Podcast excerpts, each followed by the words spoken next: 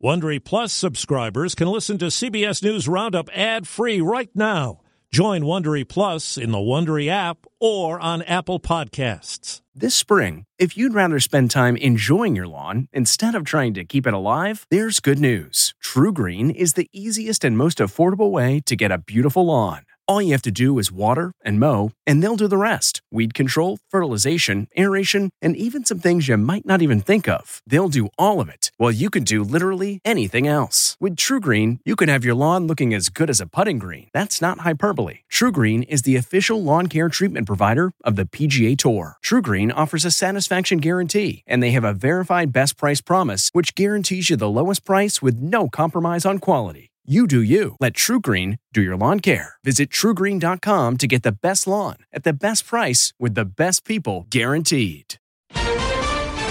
Texas misery. It's been really rough just to try to stay warm. New immigration plan. Two tiered legalization system for millions of immigrants across the country.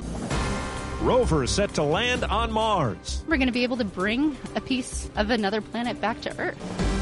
Good morning. I'm Steve Kathan with the CBS World News Roundup. For some people in Texas weary from winter storms, the power has come back on. But for yet another day, there are widespread outages with temperatures below freezing. CBS's Janet Shamlian tells us the lack of heat and water are an issue for millions, and now there are food shortages. In Texas, it's a full on humanitarian crisis. This is worse than Harvey, and we lost everything. Some desperate families using outdoor grills inside and running cars in garages to stay warm. Those choices contributing to at least 300 cases of carbon monoxide poisoning in Houston's Harris County. The Dandridge family has been without heat and lights with their 13 month old son, Bobby. All of our camping gear has really been what I've been able to use.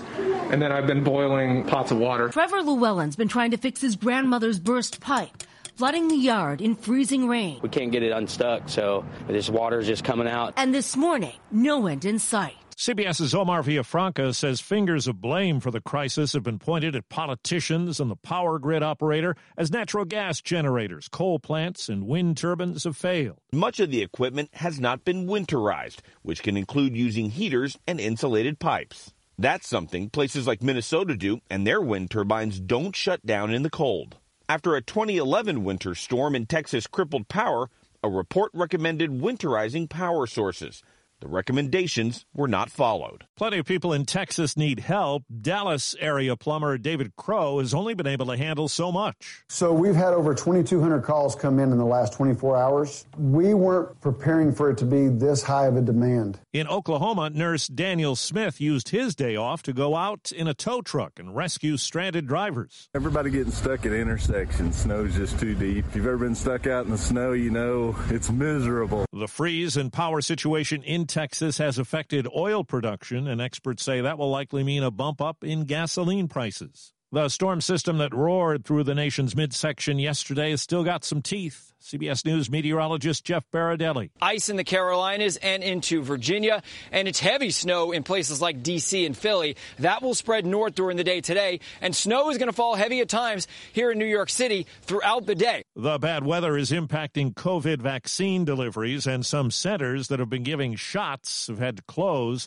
CBS's Deborah Alfarone says it comes as vaccinations have been ramping up. The U.S. is vaccinating an average of 1.7 million Americans per day, up from 1 million a day one month ago, putting President Biden on track to surpass his goal of 100 million shots in his first 100 days in office. CBS's Cami McCormick reports on vaccination reluctance in the U.S. military. More than 30% of service members have declined to get the shots. The vaccinations are voluntary. Sailors on ships are more likely to get vaccinated, but there's concern about others like Army soldiers. There are also worries about the military's deployment of National Guard troops to administer shots around the country and how many of them will have had the shots. Military leaders say they're working on better informing troops about the vaccines. The pandemic is blamed for a plunge in life expectancy. The CDC says prior to last year it was 78.8 years. Now it's 77.8 based on first half numbers from 2020,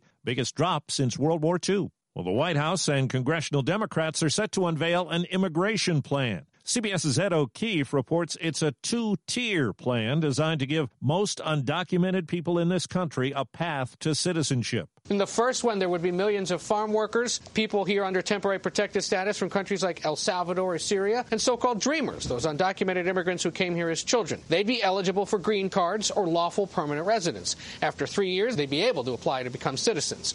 All other eligible unauthorized immigrants would be placed on an eight year pathway to citizenship if they pay taxes and fees and pass a background check. Washington State's hospital system spent $8 million on N95 protective masks that turned out to be fakes. Cassie Sauer, the CEO of the state's hospital system, says they look like the real thing. They are really, really good fakes. They look, they fit, they breathe, they wear like a real 3M N95 mask. Federal authorities say in recent weeks more than 11 million counterfeit masks have been found across the country. It's believed they were made in China. 3M has launched legal action in more than 20 states.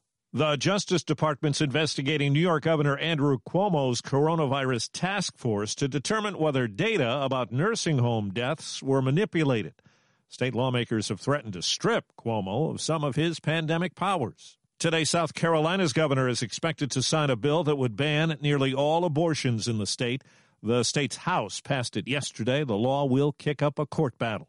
Later today, a NASA rover is due to kick up some dust when it lands on Mars. Here's CBS's Steve Futterman. The seven month long trip of nearly 300 million miles is set to come to an end today on the Martian surface. There are thousands of things that must go right. Ray Baker is the flight system manager. Every one of them must work perfectly. The separations, the rocket engines, everything must work perfectly. The final moments are called the seven minutes of terror when the spacecraft will go from traveling 12,000 miles an hour to just around 2 miles an hour as it touches down.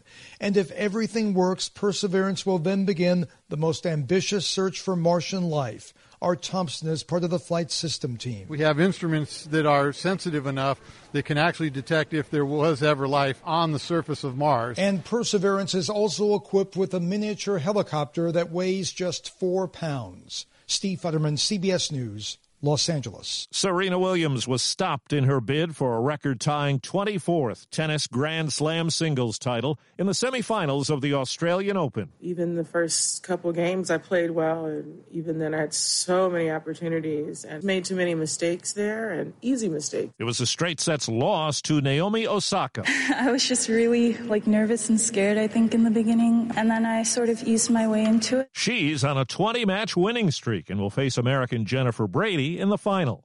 A pop star is opening up about a near fatal overdose. Demi Lovato is speaking openly about her 2018 overdose. It's just a little red wine, I'll be fine. I've had so much to say over the past two years, wanting to set the record straight about what it was that happened. In a trailer FYI, for her upcoming YouTube uh, documentary, she admits she almost died. I had three strokes. I had a heart attack. My doctors said that I had five to ten more minutes. The film details past heroin use and Lovato's constant struggle to stay sober. It debuts March 23rd. Deborah Rodriguez, CBS News. Former Heisman Trophy winner Tim Tebow has announced his retirement from baseball. The 33 year old minor league outfielder who never found a consistent hitting stroke was set to go to spring training with the New York Mets. He says he loved every minute of the journey.